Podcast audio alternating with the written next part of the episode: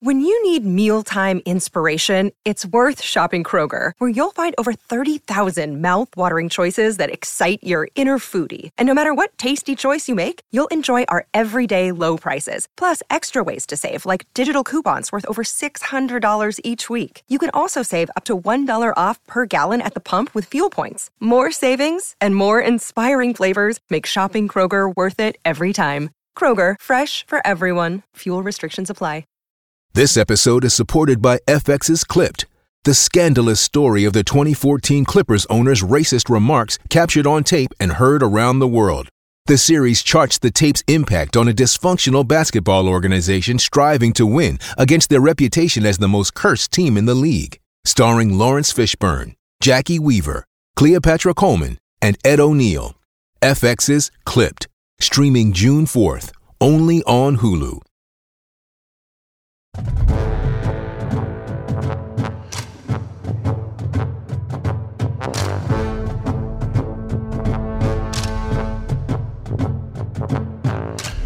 Hello, everybody, and welcome to another edition of Hang On the Holy Land, Land Grant Holy Land's flagship podcast. I'm your host, Gene Ross, joined as always by Josh Dooley, back again for another Ohio State preview as we head into Week 3. Ohio State set to take on Toledo this Saturday night at 7 p.m.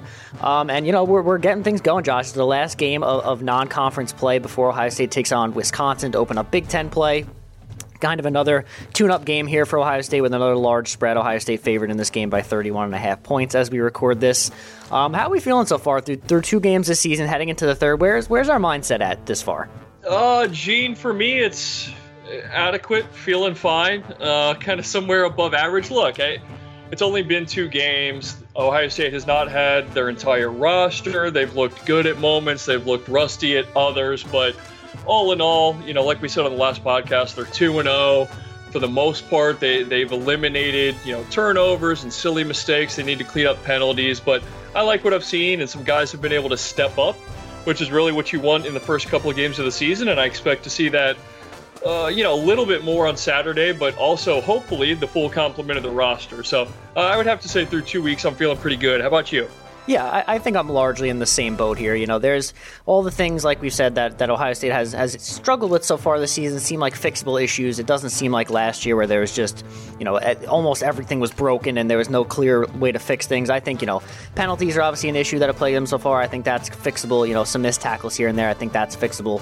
Overall, the scheme on both sides has been fine. I think the play calling on offense could be a little bit better. And then, as you said, you know, not having the team's top two wide receivers and the way the offense has looked, even regardless, I think is a welcome sign. Plus, you know, the run game is just going to continue to get better as the offensive line continues to get better. So, not a ton of concerns there on my end so far. I think, you know, Ohio State started about as we thought they would. Speaking of that, there was injury news, though, and the wide receivers. We can get into this week's press conference, like the notes and news and notes from this press conference. Not a ton going on. We heard from Ryan Day first, and just some injury updates here. He does expect Jaxon Smith-Njigba to play on Saturday, but they also said they won't risk it if he's not at 100%. Similar sentiment for Julian Fleming, who they also expect to play. It seems like to me, or at least the way I'm reading into this, I would almost certainly expect Julian Fleming to play. And I do think that, you know, Jaxon Smith-Njigba will play, but if there is any sort of lingering issue there, I don't think they'll force the issue. I do think they want to get both of those guys, as we've both talked about, some reps heading into that Wisconsin game, but I don't think they need either of those guys to win this game against Toledo, so they're not going to force it if they don't have to, but I do think if those guys are, you know, 95% good to go, I still think both of those guys will play. I would be more shocked if Fleming doesn't play than JSN. I wouldn't be totally surprised if they hold him out one more week, but I expect at least one of those two guys to be back, if not both. Is that kind of the way you read into that, Josh, or do you think they'll both play? I think they both play, but I agree with you that they don't need to force it.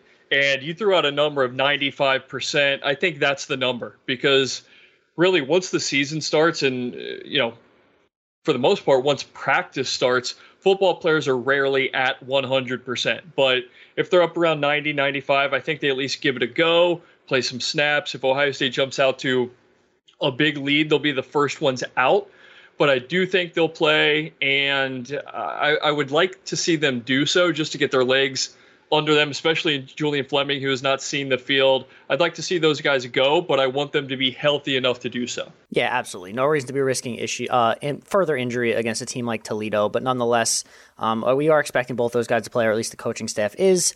Further along in Ryan Day's press conference, he gave a vote of confidence to Denzel Burke.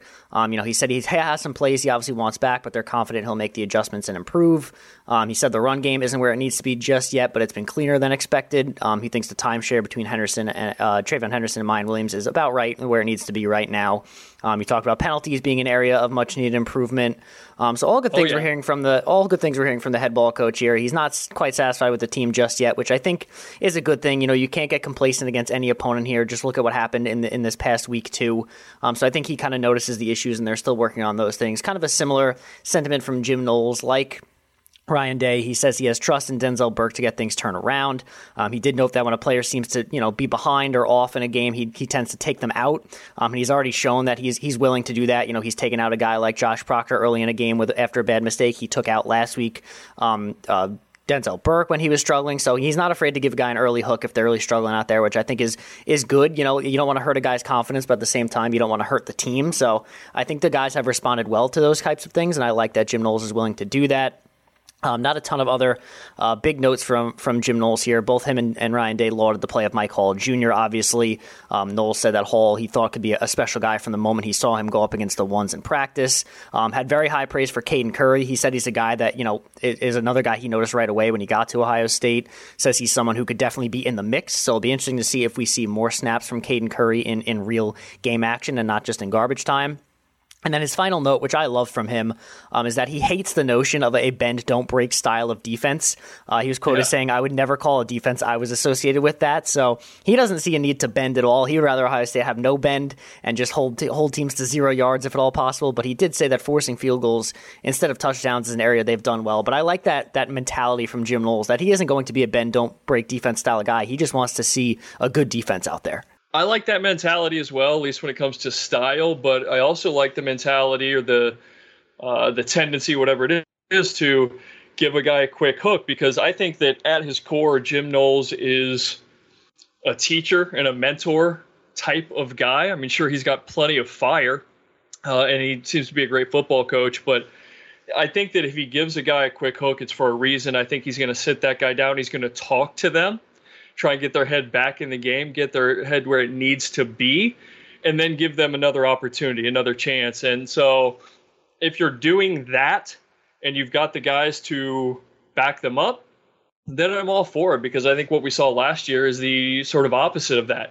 They didn't think they had the option, so they were hesitant to put guys in as replacements. I mean, yes, they rotated a ton, probably too much, but they never really sat a guy for an extended period of time to get right and fix what he thought was going on, or they thought was going on. So I do like that. And as far as Denzel Burke is concerned, I've got confidence in him too. Not that he needs to hear that from me, but it seems like he's shaking off rust. It's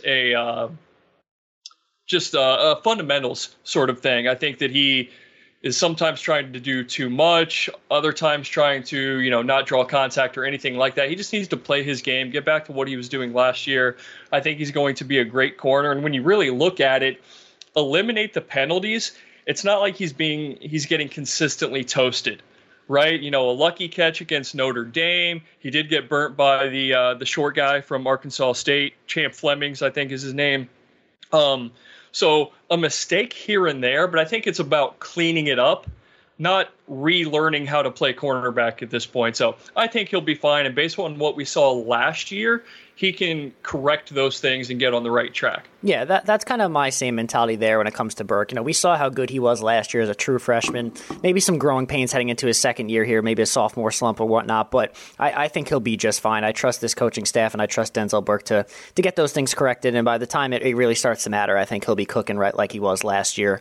Gene, I don't think it's not like what we saw last year was a small sample size. We've seen that in the past. Seven Banks is a guy looked better in a smaller sample size. Then he got thrown out there as the 1A and struggled a little bit. Denzel Burke had an entire year in which he performed very, very well. So I don't think that was fluky, which is another reason it gives me confidence that he will bounce back sooner than later. Yeah, and I don't think it's a situation like a Sean Wade where like he switched positions. Like Sean Wade was that slot corner, and then when he switched to the outside, he really struggled. You know, Burke was an outside corner last year. He's an outside corner this year. So, you know, two guys that I think people are worried that we're going to see a similar drop-off to Denzel Burke, but I don't think, like you said, you know, the Seven Bank situation isn't all that comparable. I don't really think Sean Wade's is either. So hopefully Denzel Burke gets the things figured out. He's got, you know, some time to do it, not a ton of high-powered passing offenses in the Big Ten, but I'm not super worried about him, and neither is the coaching staff.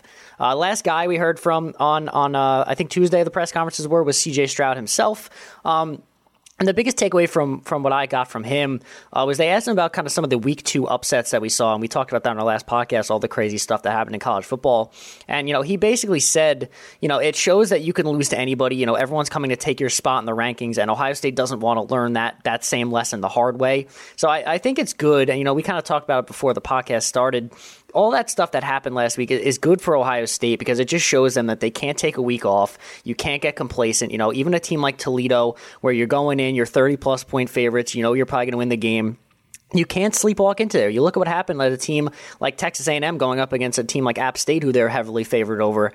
You can't take games off. You can't walk into a game thinking you're going to win just because you show up to the game. You have to take every game seriously, and I think that based on what's happened, you know, the past couple years to Ohio State and already what's happened in the first 2 weeks of this college football season, I think that Ohio State's very focused, and I think that it's only enhanced their focus to see what's happened around them. So I love to hear those kinds of things from both Day and Stroud, two guys that, you know, are obviously two of the most important guys surrounding this Ohio State program. The fact that those guys are looking around and seeing, you know, that they need to stay focused even when it's a lesser opponent, I think that's a very good thing for this Ohio State team.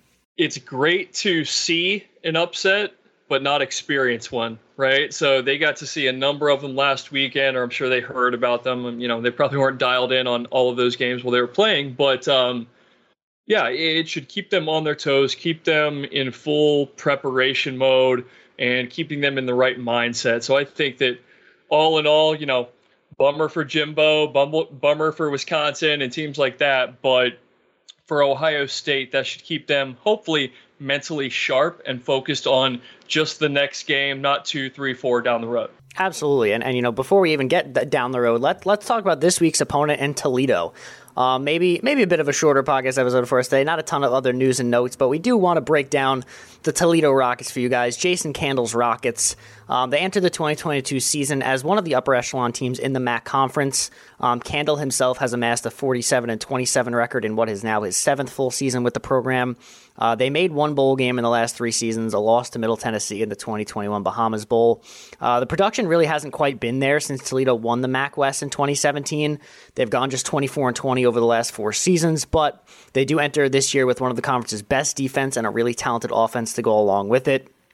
So far this season, Toledo has begun the new campaign 2-0 with wins over perennial powerhouses Long Island University and UMass. Not exactly a who's who of opponents, but they handle business like they should against those two teams. You know, they allowed just a combined 10 points in the two games, all of which were against UMass. They entered this game statistically with the number 4 scoring defense in the country with those 5 points per game allowed if you average out over the two. And the offense has also averaged 46 points per game over the two wins, led by quarterback DeQuan Finn. And so, you know, both sides of the ball have looked really good. The level of opponent is not quite what they'll see at Ohio State. But, you know, like we've said with Ohio State, when you play these lower teams, you just have to handle business and keep going. And so far, that's what Toledo has done. Yeah, this is a tough game to sort of project, Gene, because on paper, Toledo looks like a national championship team, right? They're scoring 46 per game, allowing only 5. The defense in particular comes across as like the 86 Bears. They're giving up just 183 yards per game and only 58 through the air, which is wildly impressive. But yes, if you take a little bit of if you look a little bit deeper and realize the level of competition they've faced, Long Island U is an FCS team. They went 2-8 last year. UMass is 2-28 since 2018. So they have beaten up on essentially the weakest competition an FBS school can find.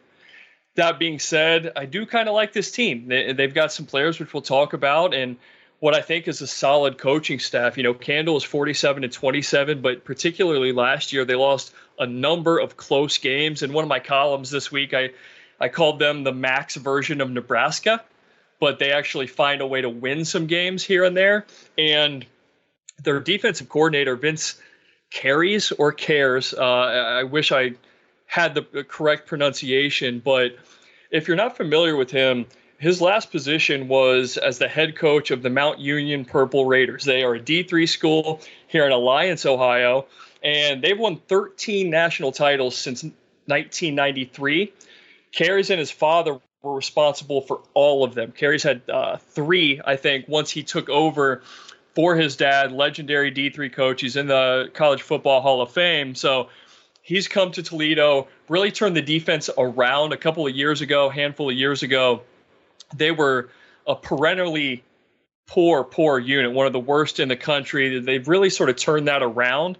They're up around the top 20, top 30 in points per game allowed the last couple seasons, and they're only giving up 5 right now, which is clearly not sustainable. But I like that staff, and I don't know if this team is super legit or not because they've destroyed high school teams, but the Buckeyes don't want to get caught sleeping here because they've got some dudes.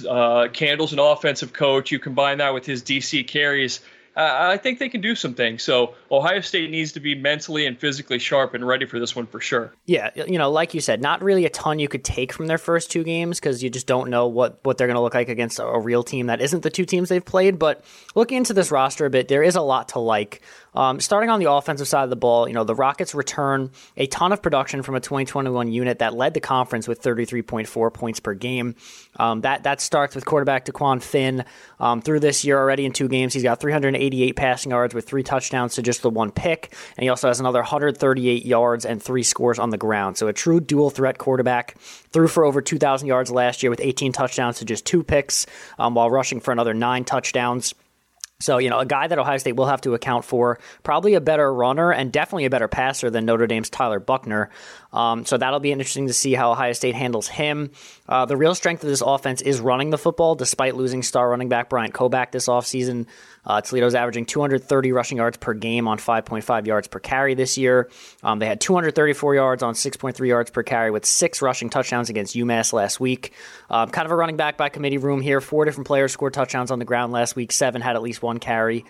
Finn is their leading rusher thus far, but running back Jacquaz Stewart has been really good to start the year. Got 98 yards on 14 carries, so it's about 7 yards per carry. And the Rockets have mixed guys around. Like we talked about, the dual threat quarterback, he's good at running the football. They do a lot of good stuff in the backfield. So a strong rushing unit, and a big reason for that is a offensive line that returns 4 starters from what was a great unit a year ago. Senior tackle Mitchell Berg, guard center Tyler Long have been the real anchors of that group. And they also return Nick Rossi, a former all-conference guard who missed last season with an injury. If there is one shortcoming on this offense, is a lack of top-end talent at wide receiver. Junior Jerrion Newton is off to a great start with 8 catches for 160 yards, but 106 of those yards came against UMass last week. Junior Devin Maddox was expected to lead the room, but he has just 1 catch for 11 yards through the team's first 2 games. And then sophomore Tamir Blankensee leads the team with 13 catches, but has just 88 yards on those catches. So overall, a very solid unit, and a big step up from Arkansas State last week, but not a ton of high, really, really high-end wide receiver talent. I think DeQuan Finn is a really good quarterback. He's very efficient with the ball, doesn't turn it over a whole bunch, can do a lot with his legs. So Ohio State can't afford some of the the missed tackles or defensive penalty issues they had in week 2 if they're looking to stop this Toledo offense, which I think is legitimately pretty good. Gene, you stole just about every one of my notes, but not to be too repetitive, I'll go position by position here, and I'll start with DeQuan Finn. In the past, Toledo has used multiple quarterbacks, and that is clearly not the case this year. Finn has taken nearly all the snaps. You mentioned he's a dual threat guy, so much so that he leads the team in rushing. He was actually Mr. Football in the state of Michigan a few years back. And yes, he's comparable to Tyler Buckner, but I'm not prepared to say that he's a much better passer. For his career, he's got a 58% completion percentage. He was around 57.5% last year, 61% through 2 games this year. So in a column this week, I called him an efficient, inefficient quarterback. And what I mean by that is not the greatest completion percentage in the world, but he takes care of the ball. Another thing that you mentioned, for his career, he's got 21 touchdowns and only 3 picks. So you know, the ball doesn't always go where he wants it to go, but at least it doesn't go to the wrong team, right? So DeQuan Finn is a talented guy, like 6'2", 210. He'll run on you. And I don't know if they call a lot of designed runs, and it's hard to – maybe they did against these lower-level teams. I'm not entirely sure if he's more of a scrambler or, you know, he has plays called for him. I'm not super dialed in on Toledo, but I like the skill set that he brings to the team. And I think that, again, he'll keep Ohio State on their toes. At running back, you said it. It is committee right now. I think that's due to competition and game flow. I'm not sure who the 1A and 1B are going to be come Saturday. And once the dust settles for them, Penny Boone does lead the team in carries. He's a Maryland transfer with a little bit of experience, but you mentioned Jacquez Stewart, second on the team in yards, averaging 7 yards per pop. At the very least, they've got a bunch of guys that they're going to throw at Ohio State, which is always good to have. You want that depth if somebody gets nicked up or just isn't super effective at the time. They've got four guys with at least 40 yards rushing through two games. So a ton of depth there, a lot of options. I think that they'll lean on the running game as much as they can because you mentioned the wide receiver room, not the upper echelon talent that Ohio State might see down the road against a team like Michigan State or Michigan or a team like that. But as we saw against Arkansas State, those guys don't need to have the greatest resumes and the greatest track records in the world, especially if they're able to cook some of these Ohio State DBs. But you mentioned Devin Maddox. He was the top guy coming back, but with that one catch through two games, I'm not sure if he's fallen down the depth chart at all because he had nearly 600 yards last year. Blankensee with the 6.5-ish yards per carry. I imagine he's a screen guy, you know, tunnel screen, pop screen, something like that. I don't know that he's a downfield threat.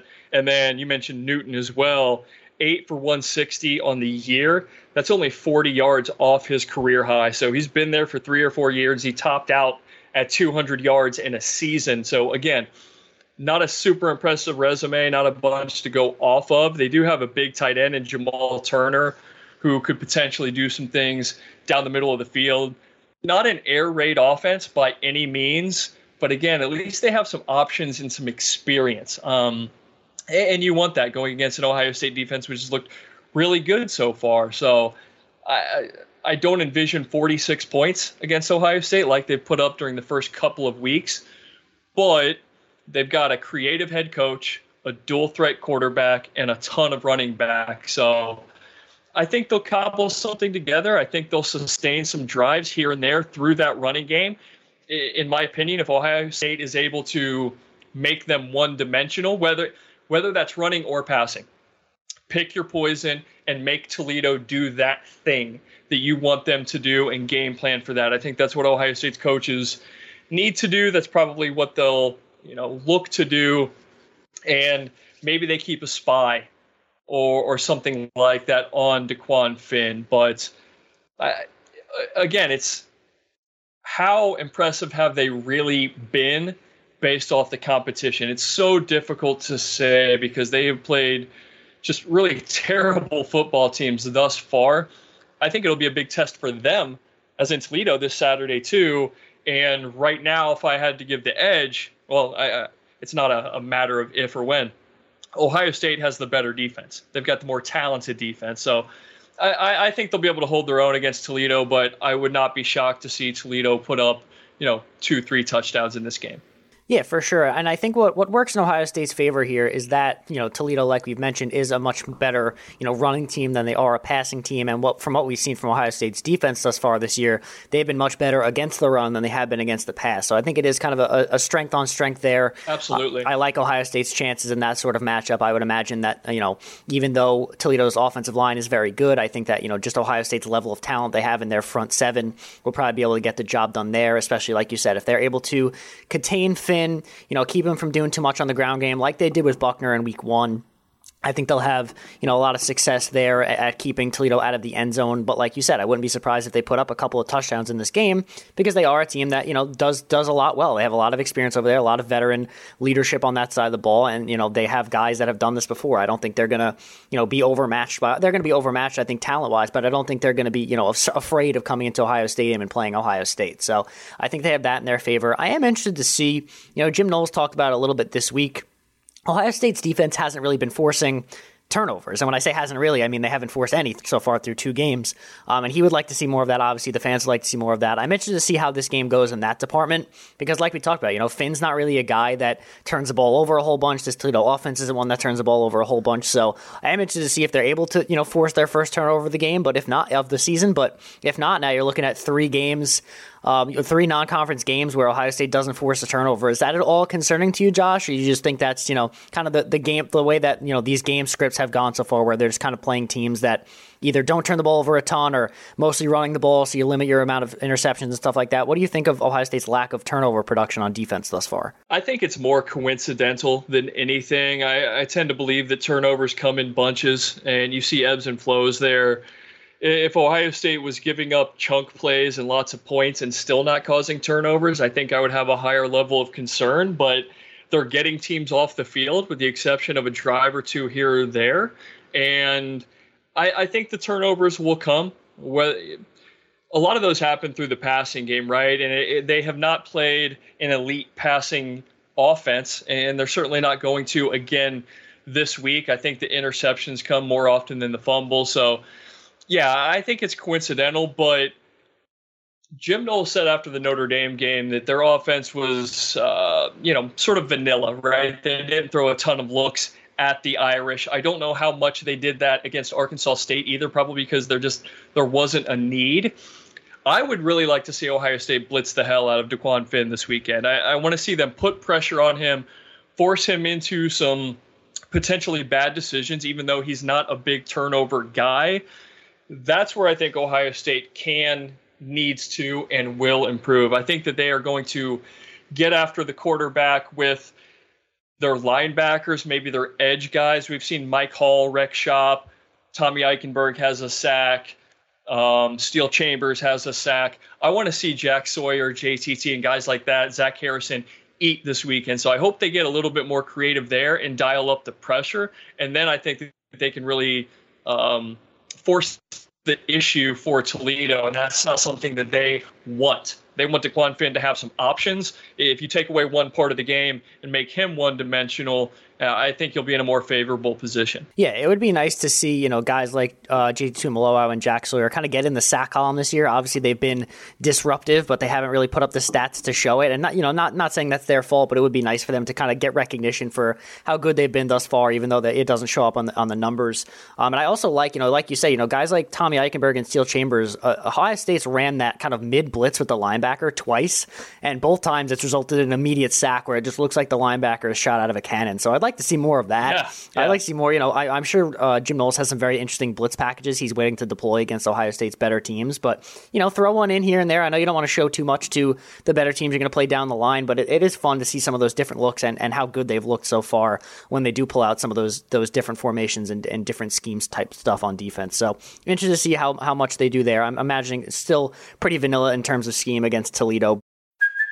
Hey, it's Kaylee Cuoco for Priceline. Ready to go to your happy place for a happy price? Well, why didn't you say so? Just download the Priceline app right now and save up to 60% on hotels. So whether it's Cousin Kevin's Kazoo Concert in Kansas City, go Kevin, or Becky's Bachelorette Bash in Bermuda, you never have to miss a trip ever again. So download the Priceline app today. Your savings are waiting.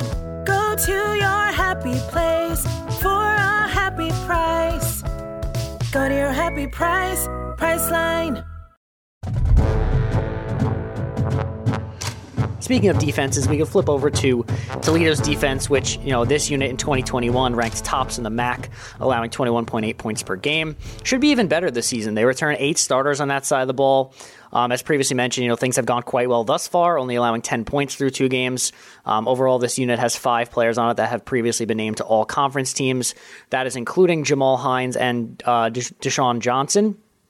Johnson's the leader of the Rockets' defensive line, posted 12.5 tackles for loss, 4.5 sacks last season. He leads the team so far this season with 4.5 tackles for loss already to go along with half a sack. He is a two-time All-MAC edge rusher.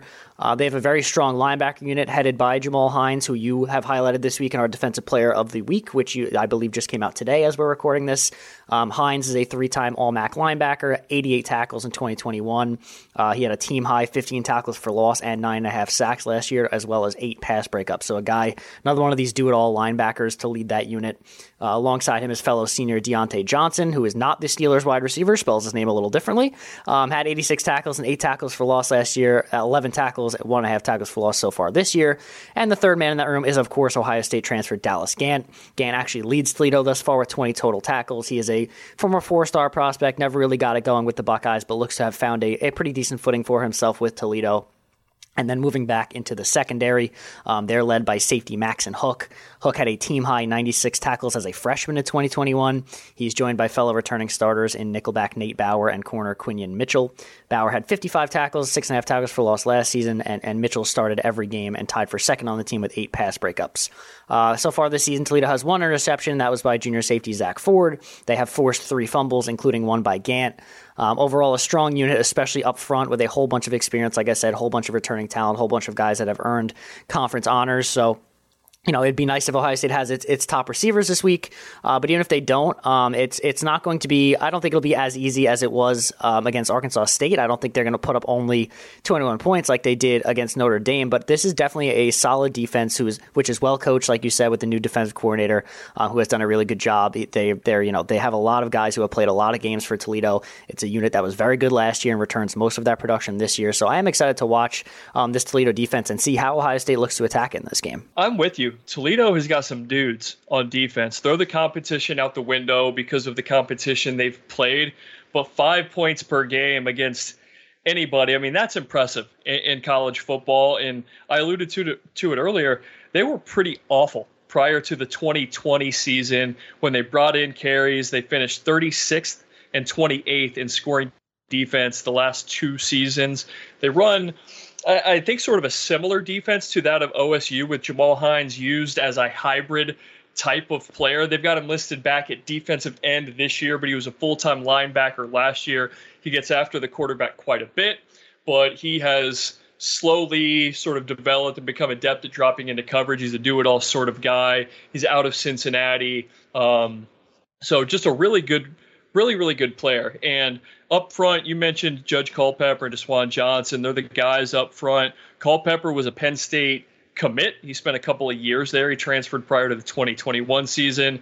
He is sort of their nose tackle-esque player at 6'4", 290. And Johnson is one of those disruptive ends. He's got 33.5 career tackles for loss and 9.5 sacks. So he knows how to get into the backfield, stuff the run, get after the quarterback. He's a really good player. In the middle, the linebackers, Hines is one of those guys, although, again, I would describe him as more of a hybrid. 231 career tackles, 39 tackles for loss, 15 sacks, 3 interceptions, a partridge in a pear tree. He's an absolute monster and was really fun to watch when I was doing some player previews, watch a little bit of his tape. They move him around a lot, let him get after the quarterback quite a bit. I expect him to do the same thing on Saturday. And good for Dallas Gant. Their leading tackler right now at linebacker. He had good things to say about Ohio State, and Ryan Day reciprocated that. No bad blood or ill will there. So I think that he will want to perform well.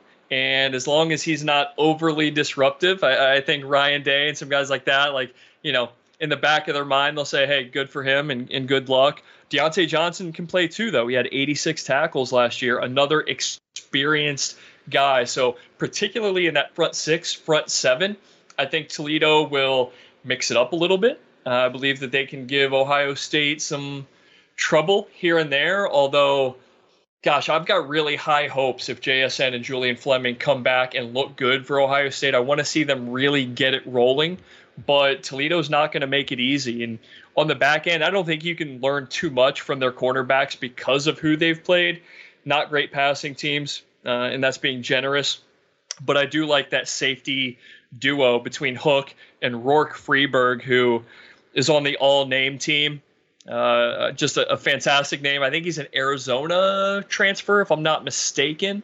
I was looking at him a little bit earlier in the week. So some good players, and I think that that defense is better than it has been by a mile in years past. I think it's also, you know, it's somewhere between much better than they've been in the past, but not quite as good as they've been in 2022, if that makes sense. So again, Ohio State is going to be a huge challenge for them, but I would not be surprised to see, you know, Hines get after the quarterback. Maybe he gets a sack. Dallas Gant, he probably knows a thing or two about Ohio State's running game. Maybe he can stuff that up.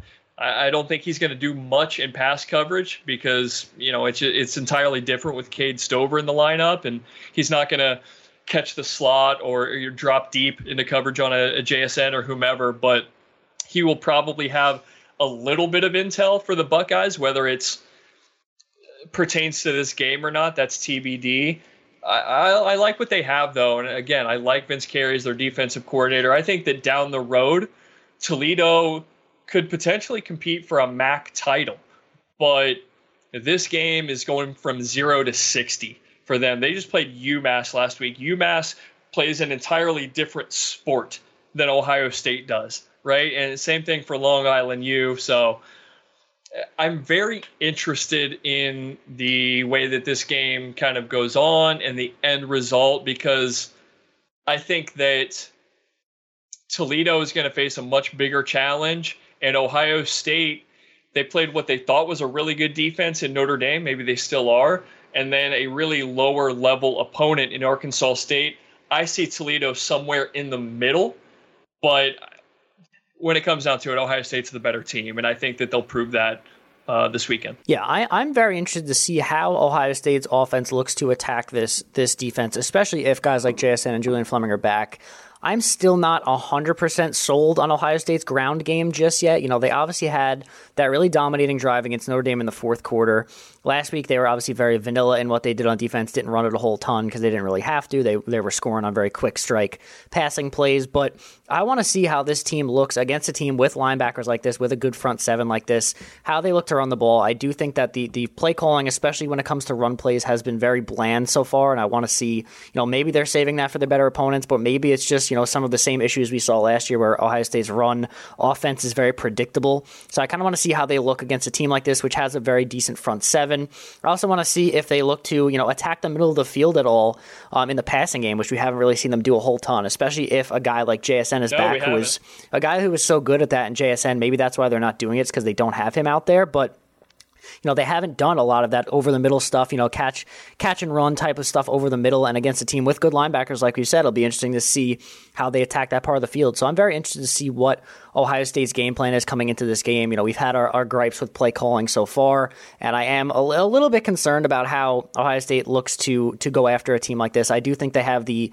advantage in almost every area just based on pure talent metrics, but I am interested to see how they look to attack a team which on paper is more built to stop the run than it is the pass, and against an Ohio State team that probably wants to establish the run more, but hasn't exactly shown that that's their strength thus far. So I think it is, you know, on both sides of the ball, I think it's kind of strength on strength here, and I'm interested to see how it plays out and how Ryan Day looks to call plays early in this one. I think the offensive performance has been a combination of available personnel and opponent. You know, clearly against Notre Dame, they weren't able to open it up because they didn't have the players. Same thing against Arkansas State, although, like you said, I think that they were a bit more vanilla by design because they, let's face it, they knew they could win the game by doing so.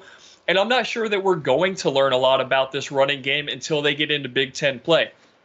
Look, Toledo has got a solid defense, and they're only giving up 125, I think, rushing yards per game to these lower-level opponents, but they still... they don't have the size of a Wisconsin, a Michigan. They don't have the recruiting stars. And so that's not apples to apples. Toledo can, you know, be great and potentially surprise Ohio State on Saturday. But I think the running game is very dependent upon physical matchup, and Ohio State's just going to be bigger, stronger, faster than Toledo at the end of the day. So I don't know that we're going to learn a ton, but I am with you. I would like to see them more productive. I'd like to see some more things outside. I would like to see hopefully a number of chunk plays in that running game. It really comes down to whether or not Ryan Day is ready and confident enough to open up his play calling. You've said that you haven't been, enthralled with this play calling or super impressed by it, and I would tend to lean in that same direction, but as much as he won't admit it, I think that it's been by design for Ryan Day. I think he's like, look, first game against Notre Dame, let's go out and win by at least 1 point. Second game against Arkansas State, let's not show all of our cards. This opponent in Toledo is somewhere in the middle between those two teams. So I think we start to see them step it up, shift into another gear as long as the guys are available, because if they're not, I think we could see more of the same. Deep shots, run the ball. Deep shot, run the ball, and probably not as much in the middle of the field. But I'm with you. I would like to see that from them because JSN made a killing in the middle, and I think that Julian Fleming can also be that guy. He's a big physical presence as a wide receiver. He's certainly more physical than Emeka Egbuka. Not a shot against him. He's like a traditional flanker, really, in my opinion. And Marvin Harrison is that big, beastly, physical Megatron outside guy. JSN and Julian Fleming, I think, can close the gap or bridge the gap and make the entire field become open, sideline to sideline, for CJ Stroud. That's why I think it's important and why I hope we see these guys. Yeah, for sure. It also is, it's just more fun to watch games when Jaxon Smith-Njigba was out there. He is a walking home run play on really any given down. He could catch a 5-yard out and take it for a touchdown on any given play. So one of the top wide receivers in the country. It would be nice to get to see more of him than we have. He didn't really play at all against Notre Dame, and then we didn't see him obviously last week. So having him back would be nice for this offense, and I think just a feel good thing for all the fans and as well. And yeah, kind of like you said, I am hoping this play calling issue is more of a not wanting to show your cards thing than an incompetence thing. I think that I'm hoping that's what it is, but I guess we will see as the season goes on and the opponents get tougher. But nonetheless, you kind of talked about it. Toledo's a much better team than Arkansas State. They're probably not as good as Notre Dame, so somewhere in the middle. I think they're probably closer to Notre Dame than Arkansas State, and I'm not taking that as a shot on either of those teams. I just think that Notre Dame maybe isn't as good as we thought, and I think this Toledo team is better than people give them credit for. I also don't think this team is just going to roll over and let Ohio State pet its belly. This is an in-state opponent, veteran roster. I don't think they're just going to be like, oh, well, we have no chance, and just pack their bags and go out the door. I think they're going to give a good fight, at least early on, unless things, get out of hand quickly. The Buckeyes, as you said, clearly the more talented roster, but I don't think that, a 31.5 point spread is indicative of how this game will go. So, I think with that being said, we could kind of get into our score predictions this week. I think I made you go first last week, so I'll go first this time around. I'm looking at this game. I like Ohio State to win a 42-17 contest. I think the offense will get its points, especially if JSN and Fleming are back. Like we talked about before, the defense has been great against the run, should hopefully limit most of what Toledo's able to do offensively, but I do think they'll get more scores than at least an Arkansas State did, maybe even a Notre Dame did, just because of the way their offense is built. We've seen Ohio State up against a mobile quarterback before, and they've done well, but I think Cook is Finn is a little bit quicker of a runner than Buckner, so I'm interested to see how that goes. And I still have my concerns, like I said, with OSU's run game, mostly the play calling on that end, as well as Ohio State's defensive secondary, but I don't really know if Toledo has the guys to really test either of those things. So I like a 42-17 style of win. I don't think they cover the spread, but I do think that they win pretty handily, and I don't think this is a game we're going to have to sweat out late into the fourth quarter, at least hopefully. I'm going to hedge my bets on a score prediction, and with the first one, listeners are probably going to roll their eyes because you and I are very similar, every week. If JSN and Julian Fleming, or even one of them, is not on the field, give me 38-17. I think Ohio State looks fine. I don't think they look nearly as explosive as they hopefully are at some point during the season when they're at full health.